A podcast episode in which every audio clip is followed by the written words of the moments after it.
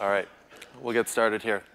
First, thank you guys very much for coming. I know it's the last session. It's been a long week here at reInvent. I'm going to take you guys through best practices uh, with Amazon Redshift. Uh, my name is Tony Gibbs. I'm a data warehousing solution architect here with Amazon Web Services. I always like to kind of just get a feel for where you guys are at. How many of you people in the room here um, aren't using Redshift today? Maybe you're just here, you're evaluating it, that sort of thing. Okay, so quite a few of you. How many of you use Redshift today, day in and day out? Okay, so much less. I actually thought that might happen today. Um, this, just to level set, this presentation is primarily meant for existing Redshift users. Uh, it is a technical 400 level deep dive. That being said, I will try to, I'll slow down a little bit in the architectures and concepts and try and fill in a little bit more uh, for the rest of you that haven't used Redshift yet. Um, this section really is kind of, will be review for the experienced Redshift users. Then I'm going to jump into data ingestion, basically how you get data into Redshift uh, according to our best practices, how to do ELT in Redshift. Then I'm going to go into workload management, which is one of our more advanced concepts. Um, so cover that hopefully you'll walk out of here with enough information where if you are going to be going back and configuring Redshift, you'll be able to set up a basic WLM configuration. Then I'm going to do cluster sizing and resizing. This is really kind of information that will be for everyone. It's actually one of the most frequently asked uh, questions that I get in how do I size a Redshift cluster. I'm going to wrap up by giving you guys some additional links, um, resources, kind of blogs and that sort of thing that we find useful or that we find that customers find useful. Um, and I'll give you that to go. If there is time left over, I'm happy to do uh, open Q&A. I'm not sure if there's microphones out or not, but if there are, I'll do open Q&A. I will also answer questions out in the hallway lobby area out there as well. So if you know you guys have a lot of questions and we're getting kicked out of the room, we can go stand out there and I'll, I'll answer questions for as long as you guys have them. So let's get started here. Redshift really kind of starts out from being a fork off of Postgres. Basically, we took it, we forked it off of Postgres. We rewrote the entire storage engine to be Columnar. So it's Postgres SQL, Columnar, data storage. We also made it MPP, which is massively parallel processing. This allows us to scale Redshift out up to 128 nodes or two petabytes of raw storage. We added a lot of analytics functions, windowing functions, and that sort of thing, approximate functions, basically the types of stuff that you want to, functions you want to have in an analytics database. We wrapped it all up in the AWS ecosystem, so this is tight integration with S3, where you typically load and unload data from. Uh, integration with things like KMS, so you can do full disk encryption. Um, IAM for authentication, so you can authenticate to Redshift using IAM. The combination of all of this really is what makes Redshift what it is. We launched Redshift on Valentine's Day 2013, so almost six years ago. Since that time, we've continued to innovate and add more features to the service. We roll out patches typically on a two-week cadence, so every two weeks, typically get a new patch. This is entirely automated. You set a 30-minute maintenance window, uh, 30 minutes when you want that patch, and we will take care of all of the patching, both to Redshift, the operating system, and any type of security updates that need to happen. All of it kind of happens automatically because Redshift is a fully managed service. Looking at the Redshift architecture here, you can kind of, I'm going to start out with this top green box here, which is SQL Client Tools. That's what you connect from. So we supply both JDBC and ODBC drivers. Because Redshift was forked off of Postgres, we've maintained that compatibility so that you can actually also use the open source Postgres drivers. So say, for example, you were connecting from Python or R or Ruby or some other language like that, you can get, just use the open source Postgres drivers and you can use those to connect to Redshift. Your connection goes to what we call the leader node. That's that blue box there up at the top. The leader node acts as the query coordinator. Also holds all of the metadata about the table. So if you're familiar with Postgres, the PG catalog, that resides on the leader node. Behind the leader node, we have between 2 and 128 compute nodes. In this example, I just have three. That's where all of the data resides. So all the data hopefully is spread evenly across the cluster. I'll talk about how you spread data out across the cluster later. When you execute a query on Redshift, every one of those compute nodes executes it entirely in parallel, which is a really important concept. It's kind of why we call this massively parallel share nothing architecture. Underneath the compute nodes is S3. That's typically how we ingest data. We either load it, or if you want to remove data out of your Redshift cluster, you can unload it. The backups in Redshift are entirely taken care of for you. Uh, Redshift just backs up data asynchronously in the background, uh, and that also synchronizes to S3. If you were to restore a cluster, that also comes off of S3. All of those operations should happen in parallel. A little over a year and a half ago, we launched what we call Amazon Redshift Spectrum, which was really an extension to Redshift. It's this elastic layer of compute that sits between your compute nodes and S3 and allows you to query S3. So if you say, for example, have a data lake and you have all these Parquet files sitting on S3, you can expose those Parquet files in your Redshift cluster as an external table and query them. That query gets pushed down in this compute layer. That compute layer pulls the data up off of S3, returns results up to Redshift. You can even join uh, tables that reside on S3 with local Redshift tables, and Redshift knows how to push or pull data in whichever direction it needs to to limit the amount of data movement. So the first piece of terminology I'm going to introduce you to is columnar. Redshift is a columnar data warehouse. What this means is that we store data on disk column by column rather than row by row like a traditional database like Postgres. The reason we do this is that the types of queries that you typically execute in an analytics database um, really usually only query a subset of the columns. So we're able to reduce the amount of I.O. that's needed to be done. Just to illustrate this, say if I have this uh, deep dive table up here, you can see the DDL for it and I have just a handful of rows there. And I want to execute this select statement. It's just a very simple query. I'm just selecting the minimum data out of this table. In a row-based database, assuming there's no index or anything like that to help you, you would end up having to read all of the data in this entire table to find that minimum date. In Redshift, because it's a columnar data warehouse, all we need to do is look at the data in that date column to find the minimum date. We don't need to touch the other columns. And that's the advantage of a columnar data warehouse for these types of queries. So the next piece of terminology is compression. Sometimes we'll use this term interchangeably, compression and encoding. So if you hear me say encoding, uh, compression, I'm really kind of talking about the same thing.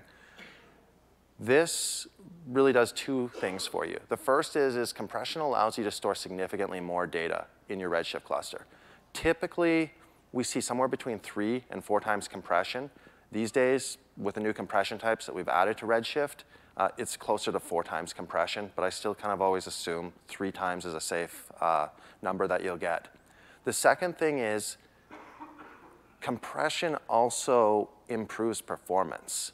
So the reason why is, is it reduces the amount of I.O. that we need to do off disk, and therefore still, it actually does help with performance. The first time you load data into a Redshift table with a copy command, we will automatically apply compression to that table. So if you haven't set compression on an existing table or a new table, the first time there's a load into it, we will automatically set it. We also have a, this command called the analyze compression command. The analyze compression command, you, can just type out analyze compression, the name of a table, and if there's data in the table, we sample the data out of that table and we figure out the optimal compression for that table. Just as simple example, same table, same rows. Um, we have 12 different encoding types.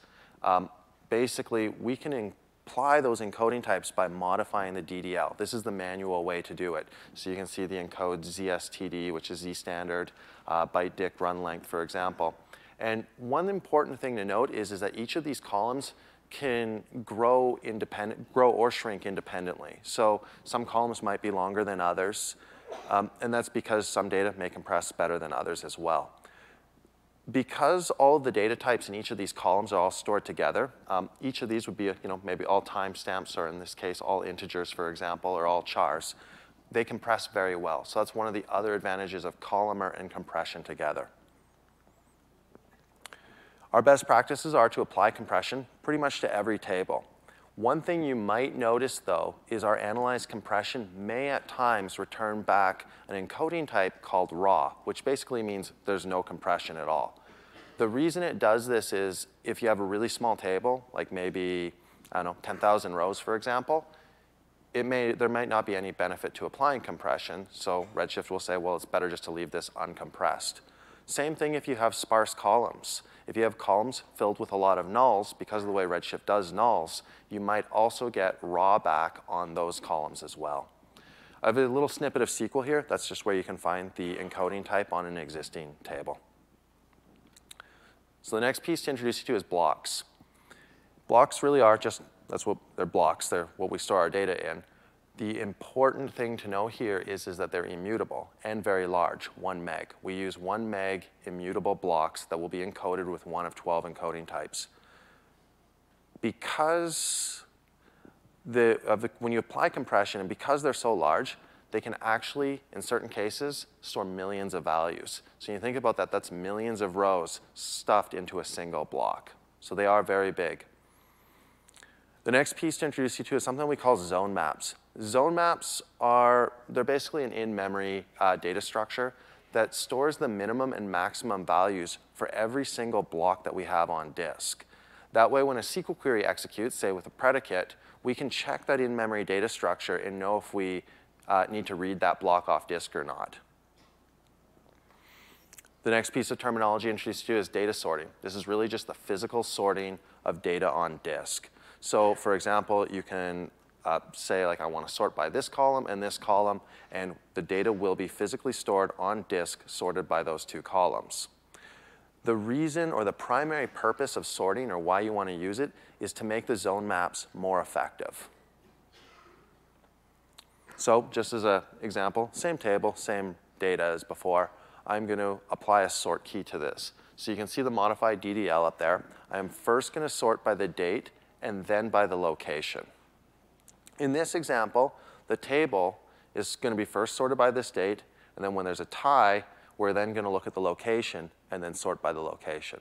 So that's basically how data sorting works in Amazon Redshift. So tying the two concepts of zone maps and sort keys together, because like I said, sort keys, the primary purpose is to make the zone maps more effective. Say we have this table with these four blocks. You can see the zone maps kind of written out there. Um, and we came along with a SQL query, and we're just going to count the records on a particular date. Redshift is going to first check the zone maps and look to see if it's possible for data to be in each block. In this example, we know that there could be data in those three blocks, and in this case, we've reduced I.O. If, however, we came along and we sorted this table by this date column, we would end up with zone maps that are going to be in perfectly in sequential order like that, and now we've reduced I.O. further. So the primary purpose of sort keys is to make these zone maps more effective. They typically go on the columns um, that you're using to filter on, basically your predicate columns. Few best practices around them. Um, one is, is you'll usually want to apply it to the columns that you typically filter on in a data warehouse, that's usually a timestamp or a date column or something like that because we're almost always uh, querying data between various dates. So that is one of the primary columns that you will want to sort by. If you do have a column or you want to sort by multiple columns, it doesn't make sense to sort on an extra column if you have something that's really high cardinality. So imagine you had a timestamp that went all the way down to seconds, and you had all of these values all the way down to seconds it wouldn't make sense to apply a second column after that. Um, so just kind of a little bit of a catch there. Um, one thing is, is we also have a couple of scripts up here on GitHub. Um, those scripts uh, that we have up there, if you have an established workload that runs on Redshift, they can help to, help you determine uh, if you have the correct sort keys or what should be the correct sort keys or not. One thing, also small note, if you have really small tables, it usually doesn't make sense to sort them. If there's like 10,000 rows, uh, it's all gonna be in a single block anyways, so you're not helping out with the zone maps. This next piece is materializing columns. Again, this is also to make uh, Redshift able to leverage the zone maps better. Sometimes I'll see, uh, there's a, I'll just step back. There's two things on this slide. One is uh, with dimension tables, and the other is um, with functions and such. So I'm going to talk about the dimension tables first, because this is actually one of the most common ones. A lot of data warehouses have these time dimension tables. Basically, they're unchanging dimension tables for the most part, and you're typically filtering on them. Well, what's going to happen if you look at this first example of these two lines of SQL here is we're going to end up writing this predicate on this dimension table, which has a very small number of rows, and then we're going to join it back to our fact table. And that's going to result in essentially a full column scan on that fact table with a hash join. This second example, where I've materialized and taken the values from that dimension table and written them out into my fact table, that will allow Redshift to use the zone maps and reduce I.O. on the fact table. This will run significantly faster if you do that. The second is, is around calculated uh, columns. So if you are doing calculations on columns, uh, typically in the where clause, like as I have in this example where I'm extracting an epoch out of a timestamp, that won't be able to use the zone maps. In fact, what's going to happen is, is you're going to go through every value in that column, extracting that value, um, just so you can do the comparison. If instead you actually materialized or rewrote out that value, what would happen is we could use the zone maps and dramatically reduce I.O. So just a couple uh, best practices there on uh, materializing out or writing out extra columns. Because Redshift is columnar, writing out a few extra columns to a table or having very wide tables, um, there's not a lot of penalty to that. You pay a little bit extra for storage, um, but it has a dramatic impact on performance. Slices are a really important concept in Redshift. Um, they are basically like, you can almost think of them like virtual compute nodes. They're essentially how we get parallelism within each one of our compute nodes. So our 8XL nodes, for example, which I'll talk about later, they're split up into 16 slices. So it's almost like there's 16 virtual compute nodes inside each slice. We also store data per slice, and every slice only works on the data that belongs to it, which kind of leads to how do we distribute data in Redshift? There's four ways of doing this now. The first is distributing by what we call key. This is essentially where you pick one of the columns um, in your table to be the distribution key. And what we do is, is for each one of the rows, we take the value for that column, we hash it. That hash corresponds to one of the slices, and that's where the entire row resides. The next is, is what we call distribution style even. Even is where you just say, Redshift, please round robin this data for me. And Redshift just evenly spreads the data across the cluster. Then we have distribution style all, which is kind of a special case one where we make a complete copy of the table on each node in the cluster. This is kind of meant more for small dimension tables. That's the primary purpose for dist style all. We just released distribution style auto. Um, you might not have it yet. It's working its way through the various regions as we roll out patches. Um, it's out in some regions, but not in all yet. Um, and distribution style auto is the new default in Redshift. So all new tables going forward are going to be created with this if you don't specify something. What it does is it combines even and all together so that a table, small tables, start out as a dist style all, and when they reach a certain size, they switch to distribution style even automatically and are rewritten. So I'm just going to illustrate these. Let's say we have two compute nodes here. These are our little nodes, um, and they each have two slices. And I have the same table I've been working with all for since the beginning, or we, since we started. And I have these four rows which I'm going to insert into here. The current distribution style, which you can see dist style even there up on the table, is even. I'm going to distribute these four uh, rows in here. With even, the data simply round robins through the cluster, just like that, and Redshift evenly spreads the data.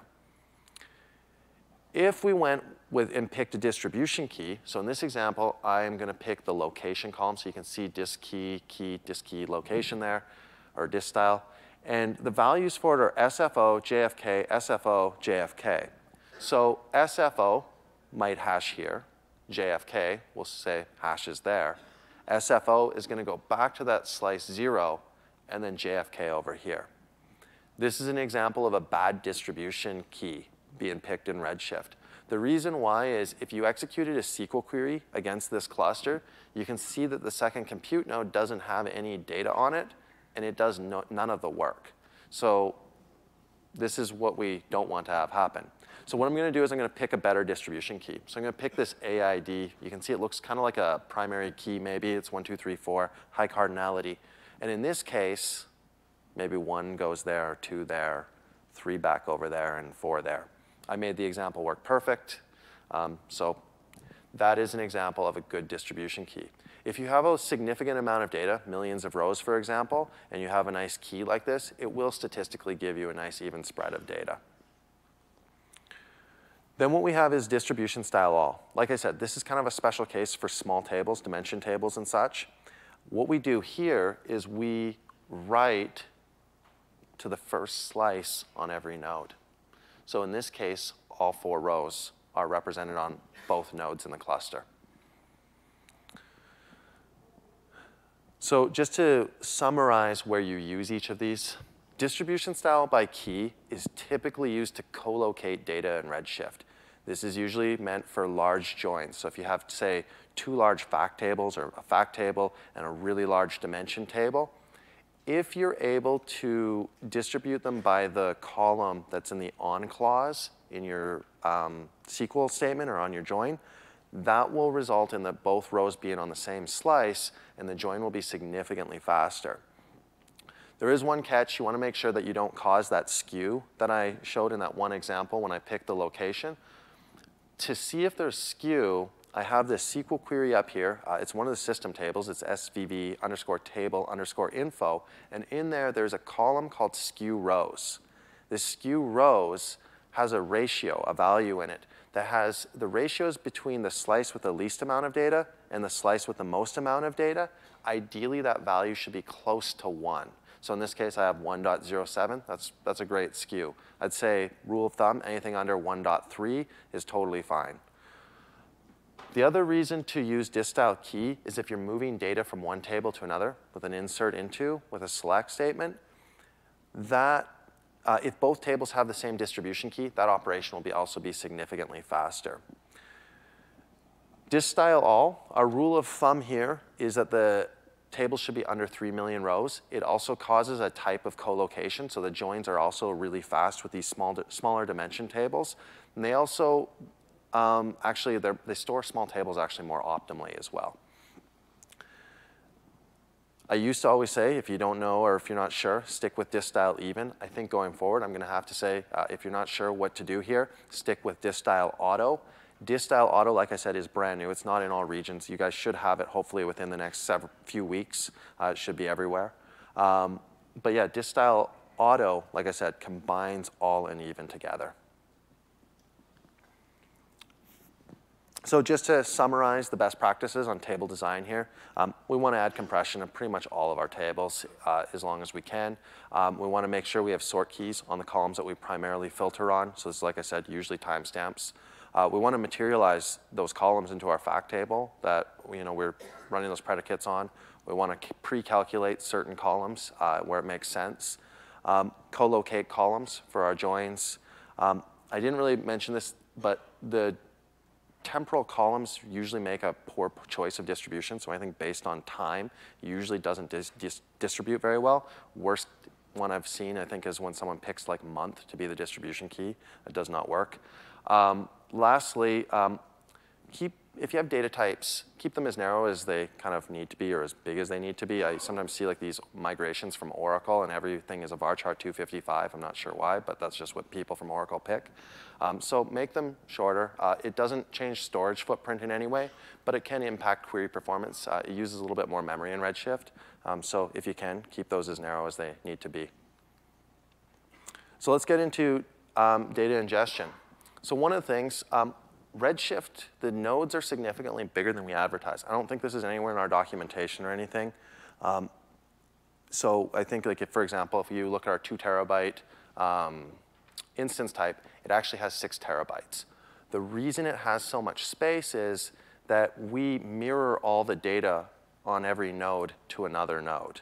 So your data is safely written to two nodes the moment a commit happens in Redshift.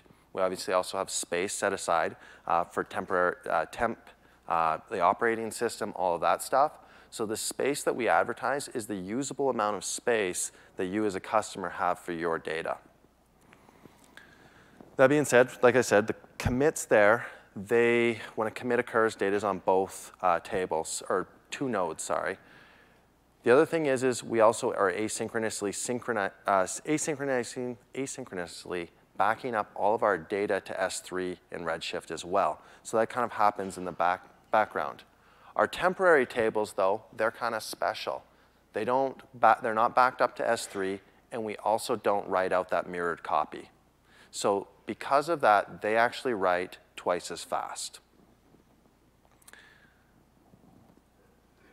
Redshift is fully ACID compliant, fully transactional. Um, it uses isolation level serializable. There's a two-phase commit there's a local commit that happens on each node, and then a global commit that happens across all of the nodes every time a commit happens.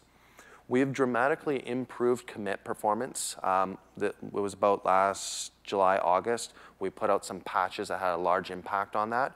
Even still, it makes sense to try and group um, workflows together into a transaction to reduce the number of commits that happen. One thing that um, customers will sometimes do is they'll have a bunch of DDL, and what they don't realize is, is that each one of those DDL statements is implicitly creating and committing a transaction. Um, tran DDL is transactionable in Redshift. So I'm going to talk a little bit about the copy statement. Uh, the copy statement is how we typically get data into Redshift. In this example, I have this DC2 8XL node type. It has 16 slices. And I'm going to use the copy statement to ingest this one large file. What would happen is, is the leader node is going to check S3. It's going to notice that there's this file on S3, and it's going to have, in this particular case, um, the first slice in the cluster, load that file up. It's going to parse it, distribute it, write it out to disk across all the slices. This isn't exactly very efficient. If I took this exact same file and I split it into 16 chunks, for example, because this cluster has 16 slices, what's going to happen is, is every one of those slices is going to be able to reach out to S3 and ingest that file in parallel. So our rule of thumb is to have as many files as you have slices or a multiple of that. So if, for example, you had 32 files, that would work just as well. Ideally, these files should be somewhere between 1 meg and 1 gig after gzip compression. Just some best practices. These are kind of from what I've seen with customers, I always suggest just picking, uh, using delimited files, picking a simple delimiter like pipe or comma, tab, whatever your preference is. Don't pick something crazy like a UTF-8 unprintable character. Um, pick a simple null character. Um, make sure things are wrapped in double quotes for your varchars. Use back, you know, uh, an escape character for double quotes and things like that. Um, and then to get the number of slices in the cluster, um, that's a SQL query that you can use to get that. So I know I kind of mentioned you want to have as many files. Do you have slices? That's where you can find that. One pattern that customers have started using Spectrum for, so like I said, we released Spectrum, which is essentially external tables, is to ingest data through it. And there's a couple advantages for using Spectrum for this. One, you have full SQL. So you can aggregate incoming data with Spectrum. You can select a subset of columns with Spectrum, or you could also filter out rows that you don't want with Spectrum. So you can do a lot of data cleansing on the incoming data out of S3. And that's not something you can do with a copy statement. So one of our kind of, if you would like to, or if you think that it would be beneficial to you, um, definitely check out using Spectrum to ingest your data uh, if there's some benefit for you. Redshift is really designed around big data. It's not meant for small ingestion. Because the blocks are so large in Redshift, being one meg blocks, the amount of overhead to ingest just a handful of rows is roughly the same as ingesting hundreds of thousands of rows.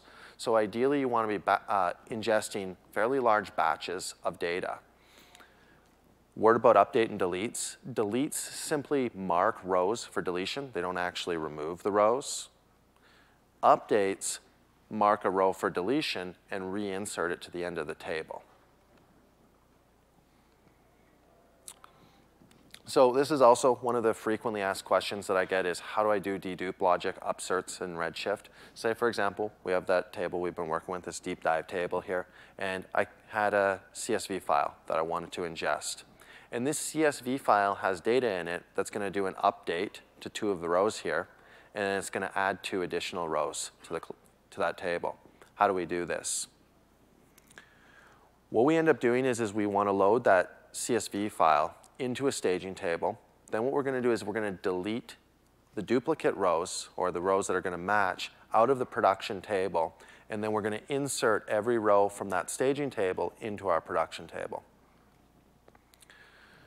The SQL for this, we're going to start with a transaction. Remember when I was talking about the global commits and the, they're a bit expensive still? We're going to wrap all of this workflow in a transaction. It's also kind of good because if something were to fail halfway through, it would either all happen or roll back. We're going to create a temporary table because temporary tables write twice as fast. I'm going to use this like keyword here, which is going to copy over the distribution style from our deep dive table. And it's also going to copy over compression settings from that deep dive table as well. Then I'm going to copy into that uh, staging table that I created that CSV file. Notice I kind of redundantly put in comp update off. That means I don't want Redshift to try to figure out the compression for this because it already has it from the deep dive table. Then what we're going to do is we're going to delete all of the rows in the deep dive table that match in that staging table. And I'm going to insert every row over into the deep dive table. I'm going to drop the staging table, and I'm going to commit the transaction, and all of this will happen, or it all will roll back. So this is the best way, the fastest way to do this type of logic. I've seen it done with update statements. It technically works, but this is faster. So our best practices, just a summary, wrap all the workflows in explicit transactions. Um, consider if you can using drop table, truncate instead of using delete statements uh, if, the, if it makes sense. Use temporary tables um, if you can your, for your staging tables. If you do need a permanent table, we have a backup no option. Consider using that as well. Um, so that disables the backup to S3 for that staging table. Make sure that if you do have these uh, staging tables and prod tables, if you can, if they can share the same distribution key, that will make that insert into select much faster. Um, turn off automatic compression uh, for these staging tables uh, when you're loading data in or apply um, compression manually, like with using the like statement. Uh, the reason why is sometimes I'll see these workflows that are creating a staging table, and then Redshift figures out the compression for it, and then they drop the staging table, and then they create the staging table again. Redshift figures out the compression again, and that happens over and over again every 15 minutes. Um, very wasteful. Um, so apply compression to those tables. Word about vacuum and analyze. I was talking about those ghost rows or what happens when we tag rows as for deletion we have a, a vacuum command in Redshift. Vacuum for deletes is automatic. It runs in the background for you uh, automatically. We released that recently, so we have been working towards making vacuum fully automatic. Today it only does the deletes, so you do still need to do the secondary task or schedule that at some point, which is where we globally sort the table. We have Analyze, which also collects statistics. That is also now automatic as well. So we have released both vacuum, delete only, automatic, and analyze. So those, are, those happen in the background now. Our best practices then would be run vacuum still um, at this moment until we get auto vacuum sort out. Um, most customers run it once a day, maybe on weekends. So that's really all you have to do is maybe run it at the end of your ETL. Just do a global sort. So I'm going to jump into workload management here. Workload management is how we separate various workloads in Redshift. So if, say, you had two types of users, maybe your dashboard users, your uh, data science and analyst users, and you wanted to kind of separate those workloads, throttle one versus the other, give priority to one type of workload. That's what WLM is meant for. So I'm going to go through some of the terminology about what makes up WLM. Queues every SQL query that executes in Redshift will execute in one queue. So basically what will happen is based on your user or based on a session variable, that will direct which queue that that query will be executed in. We also have a concept that we call short query acceleration. It's just quite literally a checkbox in the console. And you can either disable it or leave it on. I recommend leaving it on. And what this feature does is, if a queue is full and we detect that the incoming query is a short running query, maybe it's only going to run in a few seconds, we bounce that into a special queue that we call the short query queue, and it runs immediately. So the idea here is to try to make short running queries um, continue to run even if the system is fully loaded up. The next concept that we have is query slots. This is, the query slots are how we divide up each one of the queues. So we have a queue and it's divided into slots. In the console, it's called concurrency. In Redshift, it's called slots. A little bit of confusion there sometimes, um, but they really kind of mean the exact same thing. Then I usually don't talk about upcoming preview features in a best practice talk because I try to keep uh, with the features that are available. But this one's such a big feature, I really wanted to put it in here. We just released or announced what we call concurrency scaling. Uh, it was announced on Wednesday. Actually, it was announced last week, actually. So concurrency scaling is it's an attribute of the queue, and you can enable it so that when the queue is full, basically what will happen is, is the queries in it will be routed to transient Redshift clusters. So we will manage that fully. And it is quite literally just a drop-down whether or not you want queries in that queue to route to a secondary clusters. Um, fully managed for you. You don't do anything other than select that option, and basically that's it. So I'm going to come up with a use case. This is a very typical use case that I see with a lot of customers. Um, light ingestion kind of continually happening throughout the day, a little bit of just light loading. Um, then during the business hours, there's a lot of reporting going on, business users, that sort of thing. And then in the evening is when the typical large ingestion of data happens. Obviously, various users, uh, business reports analysts, DBAs, that sort of thing. So how I would recommend setting up WLM for such a scenario is I would create one queue here, which I'd call the ingestion queue. And I'd keep the concurrency or the slots on that quite low, probably two. But I would give each slot quite a bit of memory as well. So in this case, um, there's 20% memory assigned. That means that each slot or concurrency, every query, is going to get about 10% memory. I am not going to enable, in this case, concurrency scaling for this queue. I figure it's a fairly predictable workload. I know it's when it's going to run, and I'm fairly confident that that will work. Then I have my dashboard queue, which is, we'll say, maybe Tableau or something like that. And I'm going to set the concurrency for this actually quite a bit higher, up to 10. However, each query, in this case, is only going to get 5% of the cluster memory when it executes. I'm also, in this case, just as an example, going to set a timeout of uh, two minutes. I'm also going to enable concurrency scaling for this queue. So what that means is, is if there were a large number of queries that were running against this, maybe you know you hit 15 queries, what would happen is, is once you went over 10, the queries would begin to queue. With concurrency scaling enabled, we will in the background create these transient clusters and begin routing those queries to those clusters, clear the backlog, and then we can get rid of those transient clusters. Then in the end there, I have the default queue, which is kind of the, uh, if, you don't, if you're not in doing ingestion, you're not a dashboard, you end up running in here. I've just set the concurrency fairly low, three, 25% uh, memory. Um, and it would kind of be business requirements whether or not you wanted to enable concurrency scaling. I just kind of left it as either, uh, just to make it as an example. One thing that some of you may have uh, noticed is if you add up that memory, it only adds up to 95%. I did that on purpose. If you leave unassigned memory, uh, it goes into a general pool and it'll be used on a first come, first served basis by any queue, uh, any query. Um, so that's basically what would happen to that memory. Uh, and my best practices for this would be to enable uh, short query acceleration. The next thing is, is we also have what we call a super user queue. I wouldn't say it's like a totally hidden queue. It's just it's not visible in the console. Uh, so a lot of people don't realize it's there. It is in the documentation it is a queue that anyone that who is a super user can change to, but you do have to manually set that variable and you can be, use this special super user queue. It's typically used for DBA type operations. Maybe you want to find out who's running what query and maybe cancel a query, something like that. This next piece here, QMR. It's really an extension to WLM. Uh, we built it primarily for those of you who have users that connect to your cluster that you wish didn't connect to your cluster. It, it really is meant for runaway queries. So you can programmatically set up a set of rules um, to detect, say, like a Cartesian product, or to detect if someone decides it's a good idea to return 100 million records. And so you can have Redshift kill that query rather than it consuming a ton of resources, you getting paged or whatever and having to log in and find out who's doing what and kill someone's query. So it was really meant to programmatically uh, take care of that.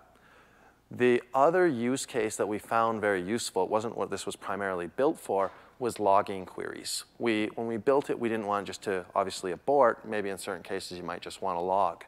One best practice that I give for a lot of customers that are setting up uh, QMR is just set up rules to log these long-running queries or these expensive queries, even if you don't want to just programmatically kill them. And that way you can go back through and look at the SQL on what's running and maybe adjust things. Just some examples of what you can kind of do with QMR and how it's kind of structured and how it's like this if-then and you know you pick these various metrics. Like I said, one of my favorite ones is the return row count. Um, the reason I bring that one up is typically if you're returning a large number of rows, it actually is better to just do use the unload command and unload it to S3 uh, into, say, CSV format or something like that. It's significantly faster than dragging the data through the leader node. So just general best practices on WLM and QMR. I always say keep the number of queues to a minimum. Sometimes I'll get on site with a customer and they'll have like six queues defined and then this SQL query or this uh, script I have on GitHub here, this is a script that you can execute on an existing cluster and it'll look at like the last three days of what's happened and it'll tell you the peak number or queue depth on every one of your queues. What I usually see is customers that define like six queues, they have like three of them that are unused and they have all these resources assigned to them. Uh, so usually I always say keep things to a minimum on the number of WLM queues uh, three or four. It's probably a good limit. Um, use WLM to ingest uh, your in ELT, um, especially during the day. Uh, I usually say during the day, maybe keep it to like two, maybe three, um, or else it will have an impact on your, uh, your queries, your reports and such. Um, the global number of concurrency or number of slots in the cluster is we usually recommend about 15. That's about where you're, that's a sweet spot where you're gonna get peak performance. That's why we would give that recommendation. You technically can tune it all the way up to 50. However, if you tune it all the way up to 50, that means the most any slot could have would be 2% uh, memory basically. So if you just went, I was gonna have 50 slots, uh, every query would get 2%, and you might end up with a whole bunch of queries that start spilling a disk. So keep that to about 15 or less. I usually find it's somewhere between 12 and 18 is the sweet spot for most customers. It's about 15 is bang on. Um, last thing I mentioned, log, log, log, your long, log your long running queries with QMR um, and save that super user queue um, for you know, admin tasks. So cluster sizing, one of the most frequently asked things I get when customers especially are starting a POC. We have two different flavors of nodes in Redshift. One is our DC2, which is our um, dense compute, we call it, which is SSD backed, and our dense storage node type, or DS2. That's magnetic disk backed, or you know, just HDD. Then each of these node types come in two different sizes. We have a smaller size and an 8XL size, basically. You can see, one thing I'm gonna just call out, you can see the slices there, two or 16, depending on the small instance type or the large one. So the first thing I'll always have a customer do is calculate the amount of uncompressed data that they believe they're going to have in their Redshift cluster. This just needs to be a ballpark estimate. Then what I say is we're going to assume that we're going to get three times compression ratio on this data. Um, that's a very conservative number. Chances are there's a really good chance, in fact, it'll be closer to four times. And then we want to usually target somewhere, I think the sweet spot is around 30 to 40% free space. Ideally, I'd say you should be using at least 15% of the cluster. That'd probably be like the, you should at least use that. And I would say no more than 80%. So that's kind of the range where you want to be, but I think the sweet spot's between 30 and 40, and that's what I try and target. Then based on your performance requirements, you're gonna either pick the magnetic disks or the SSDs. So if you're like, I really need high performance, pick SSDs, magnetic disks, and we always size Redshift by the amount of data that you have and pick the appropriate platform. So just as an example, say I have 20 terabytes of uncompressed data. What's going to end up happening is we'll just assume that's going to be about 6.7 terabytes after factoring in compression. Then depending on your performance requirements, we're either going to pick four of those DC2 8XLs or five of our DS2 extra large nodes. Both of those give approximately 10 terabytes of capacity, land us in that estimated sweet spot. If you end up getting better compression than you thought, you can resize. If you, the magnetic disks you started with weren't giving you the performance you needed, you can also resize into a new, into the other node type. And I'll talk about that right now. So we have two types of resizes in Redshift. We recently released what we call elastic resize. So if some of you haven't heard of that, um, that is actually quite new. Um, the classic resize, which was the resize, our old resize, um, basically what it does is it transfers data from the, uh, your original cluster into a new one that we provision. That's why we can change the node type. One other interesting thing you can do with it is you can also enable or disable uh, encryption on your Redshift cluster using the that resize. The new Elastic resize, what it does is it, you, we add and remove nodes from an existing cluster. So we're not doing the whole data transfer thing. I'll illustrate both of these. So let's just say we have um, a three node cluster here. These little white lines, those are, there's 16 of those. Um, I counted exactly. Um, so you have 16 little slices there on this DC2 8XL node type. And let's say we wanted to resize this up to four nodes. What we would do, or what the service is going to do, is it's going to provision in the background a whole new cluster with the four nodes. We're going to drop your source cluster into read-only mode. Then we're going to do a binary transfer of all of this data, and we're going to redistribute it all across these slices. Once this operation is complete, we're then going to repoint the DNS and we're going to bounce the connections to the original cluster. When everyone reconnects, they're reconnected to this new cluster. And that's how resize worked up until a few weeks ago. And still does work if you select classic resize. So now I'm going to talk about elastic resize. So I'm going to go with the same example. So I have the three node cluster here, um, each node with 16 slices. And when I select classic resize to go up to, or elastic resize to go up to four nodes, what we're going to do is we're going to immediately provision this new node. We're going to attach it to your cluster. We're also going to begin backing up all the data in the cluster. It's just an incremental backup. It's actually really fast. This operation takes roughly about 15-ish minutes. Um, I know I have a bit of a time range on there. Um, there is some certain cases where it does take longer, especially if you're ingesting data and such while this is happening. So this, when this part ends, what I'm gonna do is, is I'm going to redistribute some of these slices. So if you see these, how there's those 16 little white lines, some of them just moved over. So what we do is, is we redistribute some of those slices from those three nodes to that fourth node. In this example, now every one of the nodes has 12 slices. So that's essentially how we do the resize. This operation to shuffle these slices around takes about four minutes. During this time, all of the connections, all of the in-flight queries are parked and held. We will resubmit them once this is done. There, with the exception of some write um, writes that occur in a transaction. Unfortunately, those ones will be rolled back.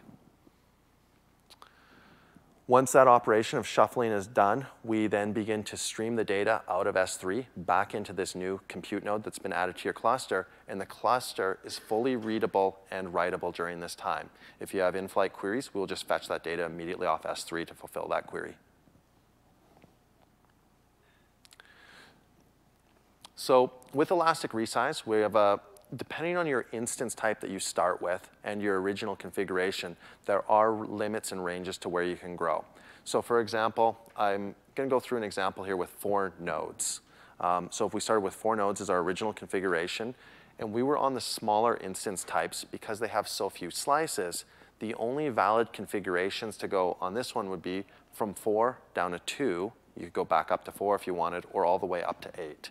So those are the valid configurations for that.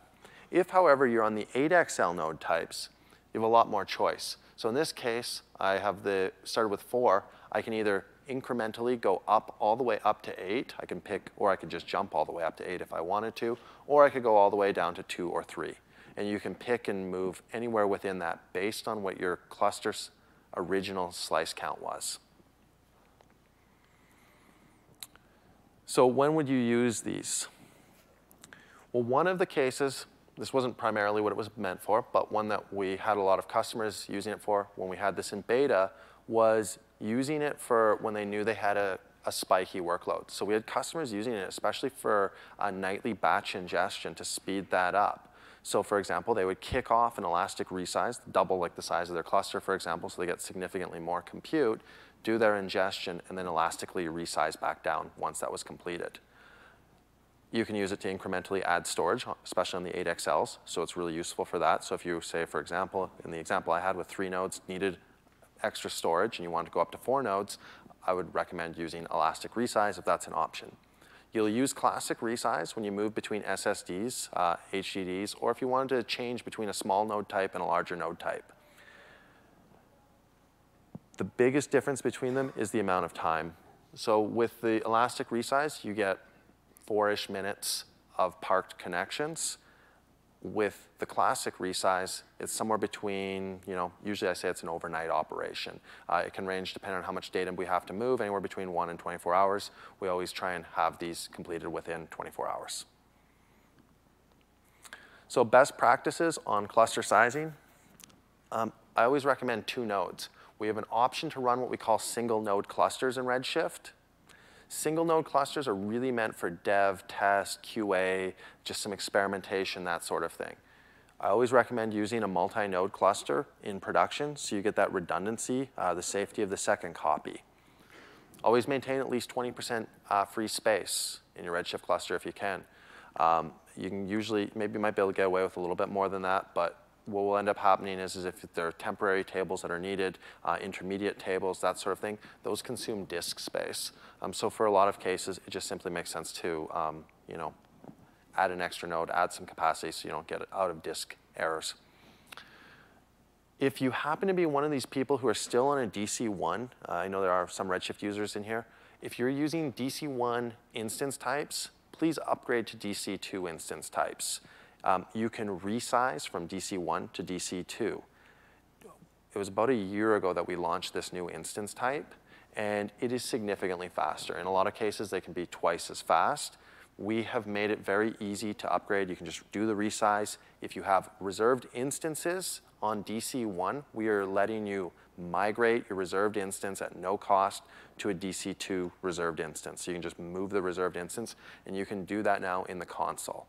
We want you to be using the latest hardware with Redshift wherever possible. We want you to have the best experience with Redshift, so we don't ever want you uh, lingering around on old hardware. Some additional resources. Uh, I had these GitHub links littered throughout the presentation. Um, we have what we call Amazon Redshift utilities on GitHub. This is a collection of scripts and views and that sort of thing that we internally have built when we work with customers and we've exposed that and put that out there. So there are a lot of the things that we find very useful for diagnosing and debugging things. I particularly love the admin scripts and admin views. A couple of blogs that are very useful. Uh, the Design Playbook is a very in-depth blog.